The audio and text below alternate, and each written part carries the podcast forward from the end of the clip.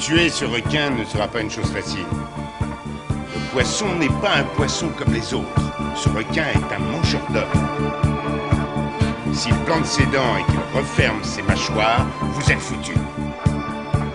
Oh, arrêtez Il suffit de lui mettre une balle dans la tête et c'est lui qui est foutu. Pas vrai? Le requin tigre que nous recherchons est un maniaque. You're gonna need a bigger podcast. Bienvenue à la plage, bienvenue sur Shark Parade, votre podcast tout entier dédié à la plus grande gloire des films de requins tueurs. Je suis le professeur Rico et nous nous retrouvons pour nos incursions bestiales dans le monde toujours plus chatoyant de la Sharkspotation. Un numéro 42 qui aurait dû sortir en juin, mais comme je suis toujours aussi bien organisé et que j'ai énormément de boulot en ce moment, eh bien, il sort en juillet. Mais ne vous inquiétez pas, il y a une émission de juillet qui est prévue qui sera normalement hors-série, qui sera un spécial, ainsi probablement que le numéro d'août. Me connaissant, le numéro de juillet devrait sortir en août 2024. Mais bon, pas d'inquiétude, les requins ne vous laissent pas d'autant que à la rentrée, il va y avoir aussi pas mal de choses intéressantes. N'oubliez pas qu'il y a le Paris Shark Festival au Club de l'Étoile, une deuxième édition du 17 au 19 novembre, dans laquelle il n'est pas impossible que je fasse une petite apparition. Et puis, toujours à Paris, au Grand Rex, il y a la Nuit Nanarland numéro 5, qui va illuminer le 25 septembre on est en train de peaufiner le programme. Ça va nous permettre de nous retrouver après cette interruption liée au Covid en espérant qu'on ne se choque pas d'ici là. Un variant de type Delta Force qui viendrait nous mettre les pieds où il veut et essentiellement dans la gueule. Mais pas d'inquiétude, sachons garder notre enthousiasme, d'autant que des films de requins, il en sort pas mal en ce moment, et qu'on annonce même un film de requins français avec Marina Foy, Scan Pascal Zadi, par les réalisateurs de Teddy, qui devrait être sorti au moment où ce podcast sera en ligne. Bref, entre les requins et les nanars, on va encore avoir une deuxième partie d'année chargée, et on espère pouvoir en profiter un maximum.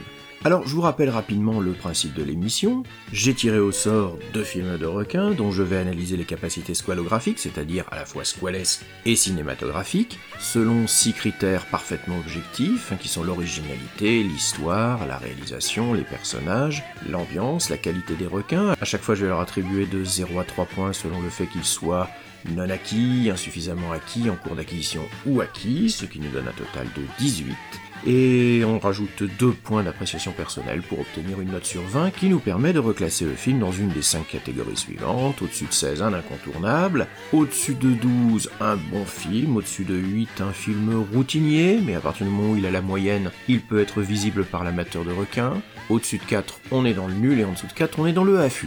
Alors cette semaine, nous allons traiter de deux films, de deux périodes différentes, puisque nous avons un film extrêmement récent, l'un sorti l'année dernière, en 2020, Ouija Shark de Patrick Scott alias Brett Kelly, et Tintorera du sang dans la mer, alias Les Dents d'acier, de René Cardona Jr., un film mexicain de 1977. Un grand écart temporel donc. Alors, prêt à se jeter à l'eau? I was at the beach and I found this Ouija board in the water. Haven't I told you not to fool around with those things? It's just a game, Dad.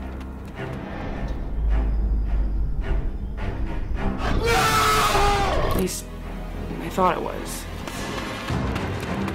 What the hell is going on around here? Oh my god. Is that a shark? Or a ghost? Well, there's something you don't see every day. I think we somehow summoned it out of the board. Why would anyone want to summon a shark?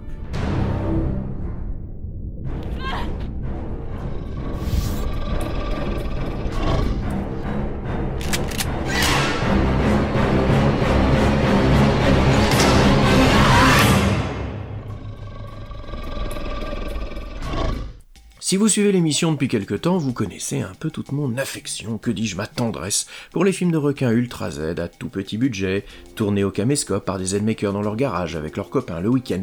Vous devez l'entendre à ce subtil mélange d'ironie et d'agacement dans ma voix, ce genre de microproduction qui pullule, eh bien c'est quelque chose qui a tendance un petit peu à porter sur mes nerfs. Et dans la galaxie des étoiles mornées du film amateur, Brett Kelly tient une place toute particulière après ses croquignolets Jurassic Shark et Raiders of the Shark, des productions calamiteuses dont le titre et l'affiche rutilante étaient les meilleurs éléments, Brett Kelly est donc devenu une sorte de némésis cinématographique pour tout ce qui est film de requin fauché.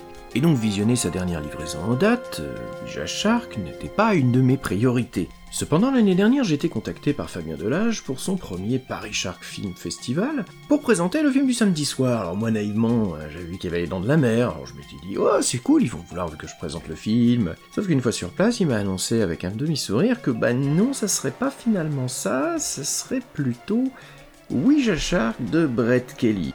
Alors forcément au départ moi je voulais refuser, mais vous connaissez Fabien, il m'a fait une offre que je ne pouvais pas refuser, ne voulant pas retrouver une tête de requin dans mon lit, et ben j'ai fini par accepter. Ma seule consolation étant que de toute façon les portes étant fermées, le public était coincé avec moi. Mais il semble que ma souffrance ait suffisamment amusé ce sadique pour qu'il m'ait déjà annoncé que pour la deuxième édition du Paris Shark Festival, il m'avait réservé le film du samedi. Il m'a promis que c'était pas un Brett Kelly. N'empêche qu'il ricanait quand même. Hein. Bah, on verra bien. Bon, toujours est-il que donc j'ai assisté avec une centaine de personnes à la projection française de Ouija Shark, dont de nombreux fans du podcast. hein, vous voyez ce que ça vous coûte d'écouter des podcasts idiots? Enfin bon, Ouija Shark c'est donc la dernière livraison en date de notre Canadien fou. Il s'agit, comme son nom l'indique, d'un subtil mélange entre le film de requin et le film de fantôme, ramené d'entre les morts par une planche Ouija démoniaque. Planche Ouija découverte par inadvertance par une jeune femme qui se baigne dans un lac. Elle en profite pour rejoindre quelques copines qui se prélassent dans une maison avec piscine et histoire de passer le temps, se lance dans une séance de planche Ouija, en invoquant au passage donc un requin fantôme affamé, un truc à mi-chemin entre le baudruche et le polystyrène, nimbé d'un halo bleu, qui va dès lors apparaître sporadiquement pour manger les gens. I don't like this. It's just a game. Yeah, don't worry. One of the girls is spelling that stuff. If you say so. Yeah. Uh, where are you? Do the thing. Oh, spirit of the Ouija board, whatever. Where are you from? H U N G R Y. Hungry? Looks like this board has a one-track mind.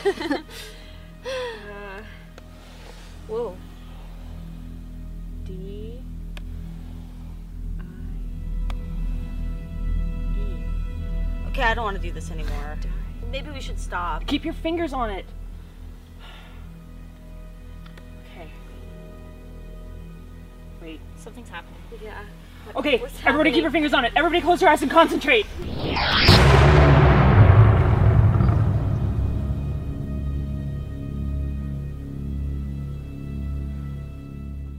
Ajoutez au passage un mystérieux étranger qui semble surveiller les actions du requin et semble accréditer l'idée que tout ça cacherait un complot de grande envergure. Bon, je sais pas si c'est l'accoutumance, un début de tumeur au cerveau, euh, ou le fait d'avoir vu le film en salle avec une centaine d'autres personnes effondrées, dont la réaction de défense naturelle oscillait entre le rire et l'effarement, mais ce Ouija Shark c'est un petit peu le pire, mais aussi le meilleur de ce que Brett Kelly nous a livré jusqu'à présent.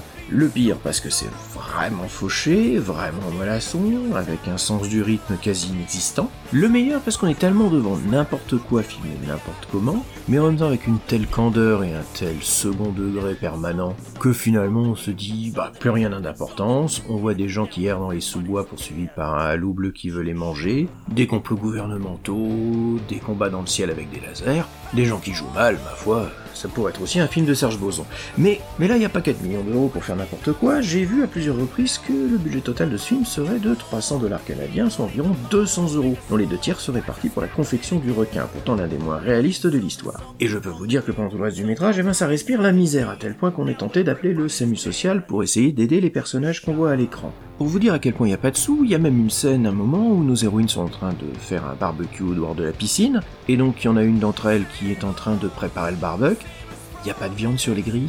Quand elles sont en train de discuter de la situation autour d'un bon repas, ben enfin, il n'y a rien dans les assiettes, il y a juste une bouteille de ketchup à côté. À croire que le réel n'avait même pas de quoi financer le repas de ses acteurs. Ça manque tellement d'argent qu'on se croirait à la fonction publique hospitalière.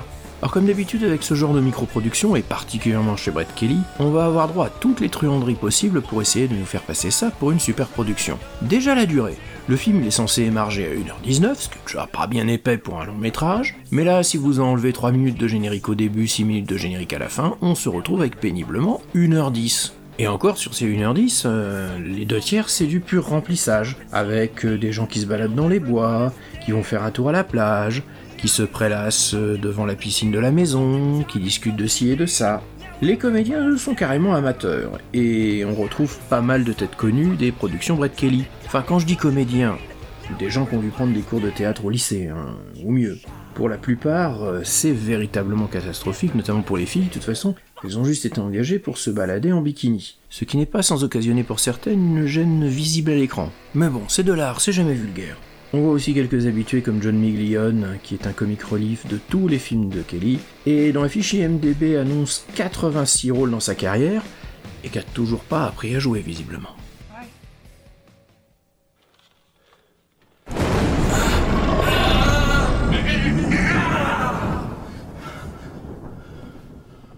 Oh no. I'm dead.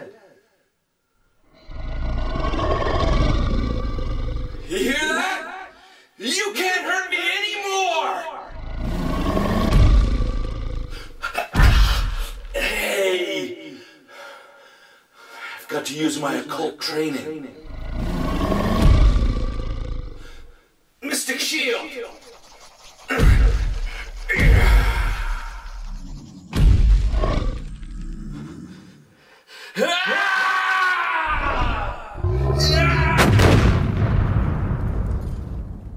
De toute façon, l'amateur, il est venu chercher quoi? Des jolies filles, des requins en plastique, des effets spéciaux artisanaux, des acteurs qui surjouent et aussi étonnant que ça puisse paraître, cette microéconomie du Z fonctionne plutôt bien. Je vous avais déjà parlé de Tomcat, de SRS Cinéma, les sociétés qui feraient passer Corman ou The Asylum pour la 20th Century Fox. Et bien là, pour épauler Brett Kelly, nous avons la société Wild Isle Release, un distributeur qui s'est spécialisé dans les micro-productions et qui littéralement inonde le marché avec des productions à micro-budget d'horreur, dont l'affiche est généralement ultra rutilant pour un résultat quasi amateur à l'écran, c'est un vrai succès aux États-Unis, hein, même si ces films rapportent pas beaucoup, de toute façon ils ont coûté encore moins. Ils passent dans un certain nombre de petits festivals, on les retrouve même en supermarché, dans des bacs à moins de 2 dollars, ce qui équivaut généralement au budget du film, sur des plateformes de vidéo à la demande aussi prestigieuses que Vimeo ou Amazon. Non, franchement, euh, je me priverais pas si j'étais eux, hein, tant qu'il y a des crétins dans mon genre qui voient ces films. Bref, Ouija Shark, c'est nul, c'est fauché, c'est tapageur, mais ça sait exactement ce que ça fait. Et finalement, sur grand écran avec d'autres personnes qui rigolent autour, ça finit par devenir carrément hypnotique. Surtout avec le final,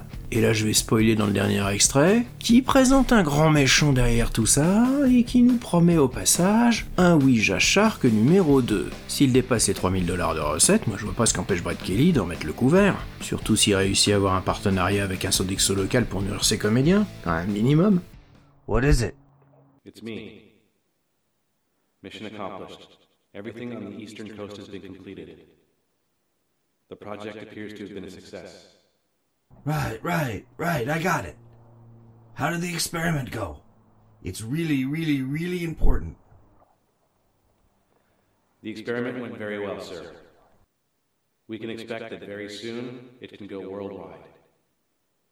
Excellent. Prepare phase two of Operation Ouija Shark. It's going to be huge.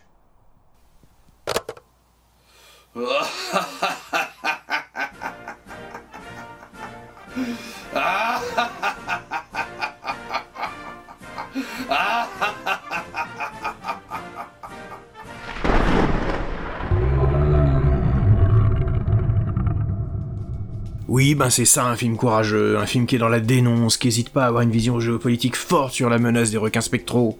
Bon, toujours est-il qu'il faut qu'on fasse les qualités scolographiques de Ouija Shark.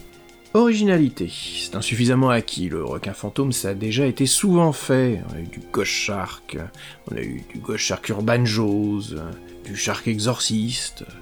Mais bon, il y a suffisamment de trucs autour pour euh, qu'on puisse un petit peu s'amuser, comme ce complot gouvernemental, ces personnages qui développent des pouvoirs magiques sortis de leur cul pour combattre le requin, comme ça, parce que, voilà. Cette absence de cohérence fait que finalement, bah, l'histoire elle est non acquise. hein. Les scènes se succèdent dans le plus complet désordre, avec des personnages qui apparaissent, qui disparaissent. euh, le tout c'est fait pour remplir 1h19 de film. Après, euh, que ça ait un sens, de toute façon, ta gueule c'est magique. Personnages, il y en a qui non plus, personne ne sait jouer et personne ne se donne la peine d'essayer de jouer, donc euh, on est quand même avec des acteurs amateurs qui parfois regardent furtivement la caméra histoire de demander au réalisateur ce qu'ils doivent faire, et comme le réalisateur sait pas ce qu'il doit faire, voilà. Donc l'ambiance elle est insuffisamment acquise. On finit quand même par se laisser porter par l'atmosphère un petit peu cotonneuse et un petit peu kitsch de ce genre de film. Et comme on passe plus de temps à regarder les invraisemblances et à regarder les misères du scénario et la pauvreté générale de l'ensemble, eh ben, ce qui fait que même si on est quand même sur quelque chose qui est longuet, on est aussi sur quelque chose qui est assez rigolo. La réalisation elle est non acquise, c'est toujours aussi nul, visuellement laid, avec aucun soin apporté aux lumières, quasiment aucun soin apporté au son, et une image qui ressemble à tous les autres films de Brett Kelly, puisque c'est tourné exactement au même endroit. Le requin, enfin, eh bien, il est insuffisamment acquis. Il est particulièrement laid, mais comme au moins il a été fait dans des effets pratiques, pas pratiques, en dur, il s'avère sympathique à l'image. Le résultat, ben, ça nous donne un total de 3 alors peut-être parce que je l'ai vu et présenté d'ailleurs dans des conditions particulières au Club de l'Étoile à Paris pour le Paris Shark Festival, avec du public, j'ai d'ailleurs pu rencontrer à l'occasion mon public, eh bien je me retrouve avec un relatif bon souvenir de ce film. Je lui attribuerai carrément son demi-point. 3,5, c'est le meilleur score que Brett Kelly a obtenu sur Shark Parade, même si ça reste à fuir. Alors est-ce que c'est parce que les amis de Qu'est-ce qu'il dit le podcast essaient de faire le forcing pour avoir un rôle dans le prochain Brett Kelly? Je ne sais pas, peut-être que je me ramollis avec l'âge, peut-être que finalement euh, il m'a à l'usure. Brett Kelly va finir par rentrer dans les nuls, et pour lui c'est un progrès. Bon, quittons donc le Canada pour euh, passer au Mexique et partir dans les années 70 et aller taquiner le requin tigre avec Tintorera, les dents d'acier.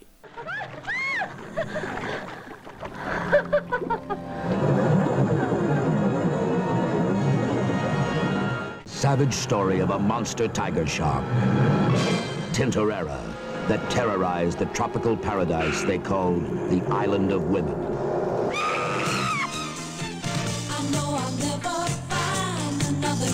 Starring Susan George as the girl who came to the island just for fun. Hugo Stiglitz as a rich young man in search of romance and adventure. Andreas Garcia as Miguel, the penniless Casanova of the coast that every woman adored. Fiona Lewis in the perfect island for a holiday romance. You know, this place really is made for lovers. But the Tintorera changed everything.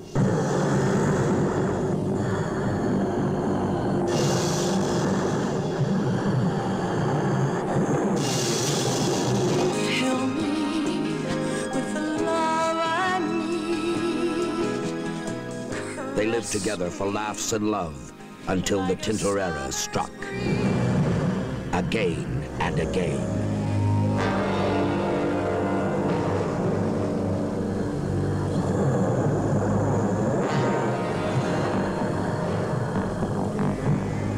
You must be sick in the head! Oh, it's my turn. You're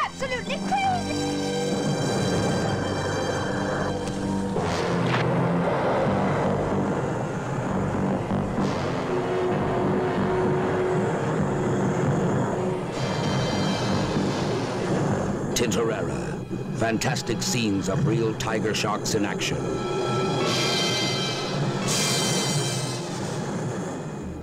de la Mer ayant eu en 75 le succès qu'on connaît, une ribambelle de copies plus ou moins bien inspirées ont déboulé sur nos écrans dans les années qui ont suivi. Très souvent, on se contentait de changer de monstre. Parfois aussi, on collait artificiellement des requins sur une histoire qui n'en comportait pas. Évidemment, les producteurs se sont mis à écumer les librairies à la recherche de romans ou de nouvelles parlant de squales. Et pour le Mexicain René Cardona Jr., spécialiste de série B pompant tout ce qui est à la mode sur le marché international, ce serait quasiment un crime que de ne pas le faire. Depuis les années 60, le gars qui a succédé à son père, euh, René Cardona Senior, tourne quasiment 3 à 4 films par an dans tous les genres qui s'exportent à l'international, depuis les films de Santo le Catcher euh, jusqu'à des pseudo-western spaghetti, en passant par des films d'horreur, des comédies érotisantes ou des polars violents. Bref, si ça se vend, ça se tourne. On a déjà traité dans le numéro 32 de son Fury Assassinat, tourné en 90 au caméscope, et d'un ennui déjà assez terrassant. Dans les années 70, il bénéficie d'un peu plus de moyens. Il a des vraies équipes de cinéma, il a des vedettes un peu connues, il a des techniciens compétents, et comme il multiplie les coproductions avec l'Italie, la Grande-Bretagne ou les États-Unis, eh bien, ces films arrivent jusqu'à chez nous, et font la joie des cinémas de quartier de l'époque. Comme il aime bien tourner en mer et qu'il a vu le potentiel du film de Spielberg, il se dit bah je peux faire pareil, je peux faire mieux. Qu'est-ce qui manque au film de Spielberg? Bah du nichon. Moi si je vous fous de la fille à poil, hein, je fais mieux que les dents de la mer, pas dur. Alors pour faire son film de requin érotique, il a jeté son dévolu sur Tintorera, un roman de Ramon Bravo, un célèbre plongeur et spécialiste des requins qui a bossé avec le commandant Cousteau, qui a non seulement écrit plusieurs ouvrages sur le sujet, mais qui a en plus fait des documentaires sous-marins très appréciés. Sotin Torreira racontant les attaques de requins tigres sur les plages mexicaines avait d'ailleurs été directement fait après le succès des Dents de la Mer de Peter Benchley. Bref, tout ce qu'il faut pour faire un bon film d'attaque animale. Sauf qu'entre les affiches super dynamiques qui promettent des requins géants qui bouffent des plongeuses apeurées et ce qu'on voit à l'image, eh ben, on a une toute autre tambouille, hein, parce qu'en fait, on va se retrouver avec un film qui va nous détailler par le menu les tourments sentimentalo-érotiques de riches oisifs embarqués dans des relations polyamoureuses, où viennent ponctuellement s'égarer des attaques de requins comme des cheveux sur la soupe. Nous sommes donc sur une plage mexicaine où les activités principales semblent être la chasse aux requins et aux touristes anglaises. Bonsoir. Vous attendez peut-être quelqu'un, mademoiselle? Oui, en effet. J'attendais. Ne pensez pas qu'il en viendrait deux? Assieds-toi. Assieds-toi. On pourrait peut-être vous tenir compagnie un moment et, bavarder un peu. Si c'est pour bavarder. Vous prenez quelque chose? Oui, une tequila. Euh, deux tequila. Euh, trois tequila.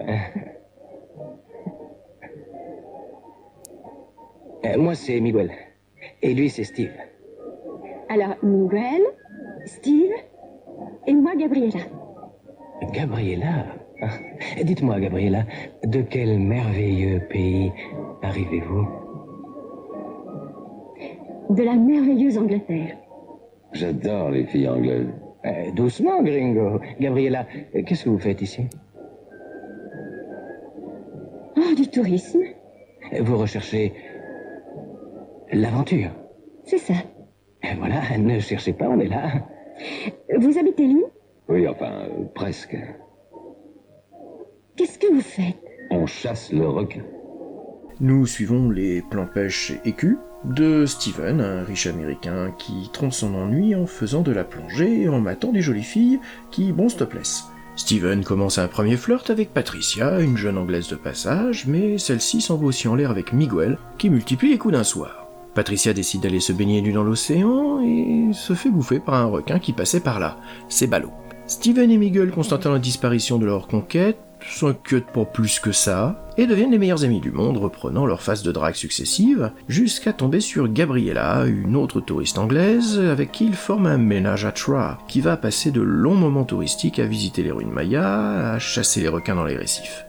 Gabriella se partage entre les deux amis. Hélas, une fois encore, le Tintorera vient pointer le bout de son museau bien décidé à jeter le trouble dans le trouble par ses attaques incessantes. Alors bon, n'y allons pas par quatre chemins, hein, pour l'amateur de squales déchaînés, on risque de trouver le temps un peu long. S'il y a bien quelques plans sous-marins un peu sympas, filmés d'ailleurs par l'expertise de Ramon Bravo, il s'agit la plupart du temps de plongée ou de chasse sous-marine, les rares attaques étant expédiées un peu vite, même si l'usage d'un mannequin rempli de bidoches et de poches de sang peut faire brièvement son effet. Non, le problème, c'est que le film est d'abord une ode à l'amour libre, une sorte de Jules Jim immédiatement consommé sur un yacht, où finalement le requin semble n'être rajouté qu'au chausse-pied. J'ai bien réfléchi.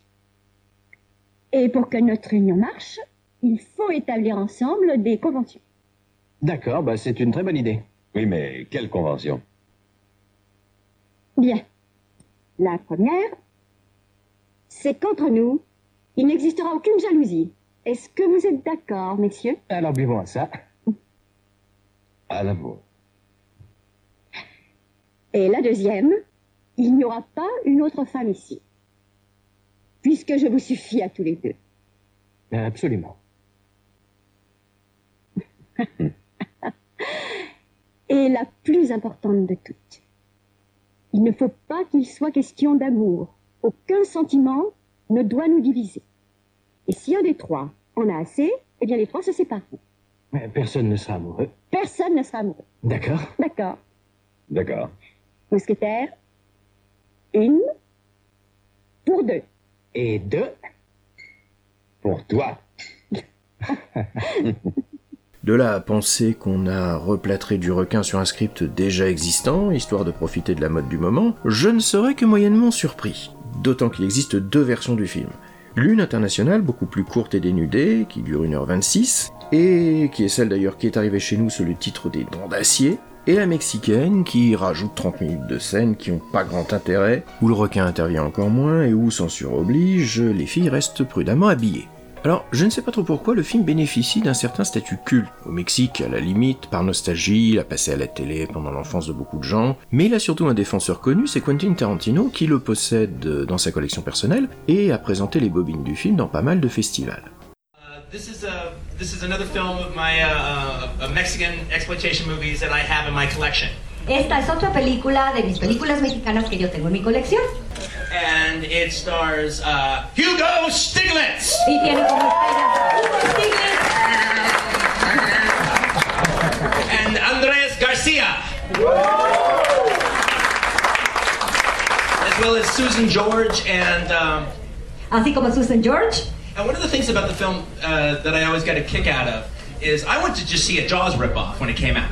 Y bueno, una de las cosas que yo quiero comentar es que obviamente todos disfrutamos Tiburón cuando salió, igual yo. And that it most surely is. Y bueno, definitivamente está basada en ella y todos la disfrutamos.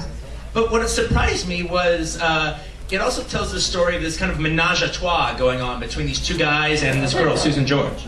Y bueno, también podemos ver que se da un menage à trois entre estos dos hombres y la dama que aparece en la película y eso también lo vamos a ver. And the thing is, you get really caught up in their uh, in, in their relationship. You really get caught up in the story. You almost like don't want the shark to come in and fuck shit up.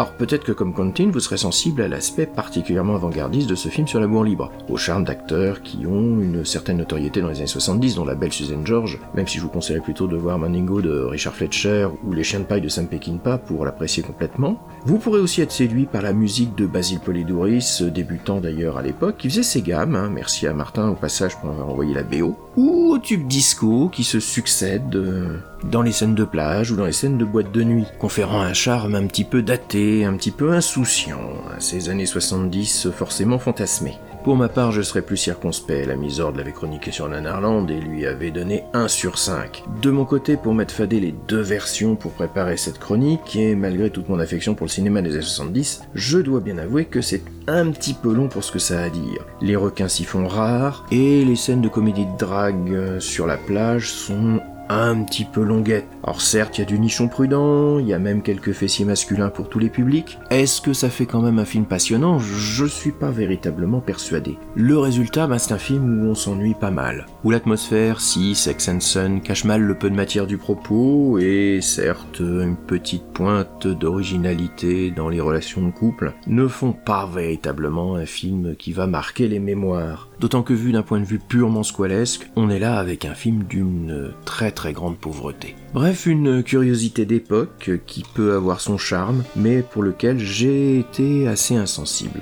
Les requins tigres du titre promis restant un peu trop sur la touche à mon goût. Qu'est-ce que vous faites des requins Pas que c'est l'eau commande. Nourriture. Ah, Parce que vous mangez du requin Euh, Non, non, non, non, pas nous. On le découpe et on le vend aux Mexicains, comme de la morue. Comme de la morue. Et comme de la morue norvégienne. Quel est le requin le plus dangereux C'est le Tintorera. Il est dix fois comme ça.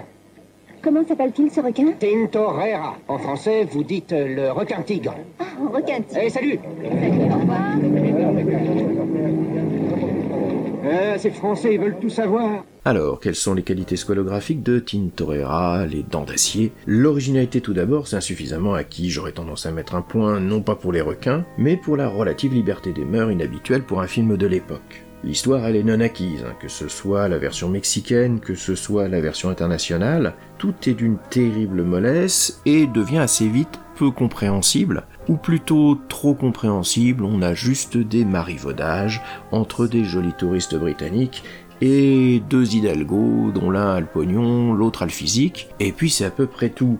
Les personnages sont insuffisamment acquis, alors vous allez me juger un petit peu dur, mais je suis pas complètement enthousiasmé par le jeu des acteurs. Particulièrement Hugo Stiglitz, un acteur mexicain d'origine allemande qui me paraît toujours un peu rigide et qui est loin d'être l'acteur le plus convaincant du monde. Andrés Garcia, qu'on a vu aussi dans La malédiction du triangle des Bermudes, euh, dans le numéro 37, eh bien, il est plus convaincant. Les actrices britanniques, que ce soit Fiona Lewis, que ce soit Susan George, euh, elles jouent un petit peu les touristes par nos Hidalgo de passage. Elles ont pas grand chose à jouer, hein. faut pas non plus attendre des prestations inoubliables. L'ambiance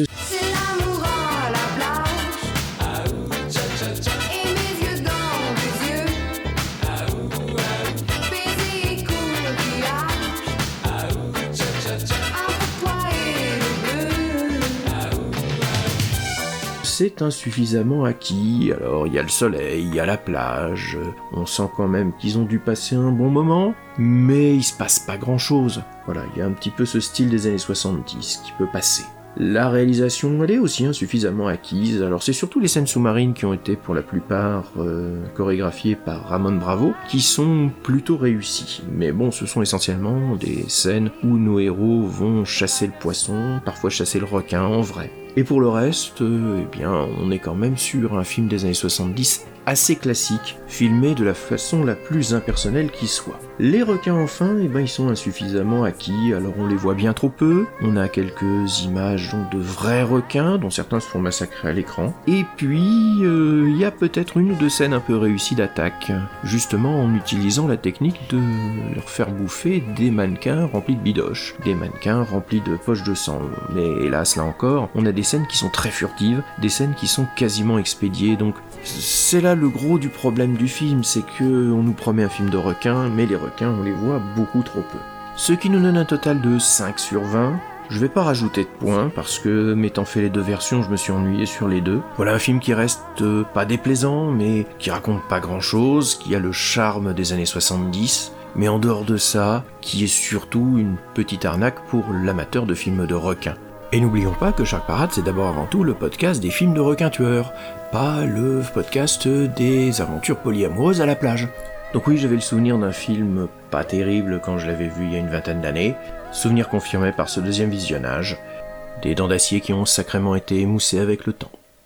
Non bah qu'est-ce que vous voulez en ce moment, j'ai pas de chance, j'ai pas de chance, voilà, c'est toujours la même chose, j'arrête pas de tirer des films tout pourris. Alors qu'est-ce que notre boîte à requins va nous donner ce coup-ci, allez Mega Shark vs Crocosaurus. Christopher Ray en 2014. Productions et Asylum, c'est tout pourri. Oh, j'en ai marre. Et, c'est quoi maintenant? C'est quoi comme, connerie? Les Dents de la Mer, 1975, Steven Spielberg.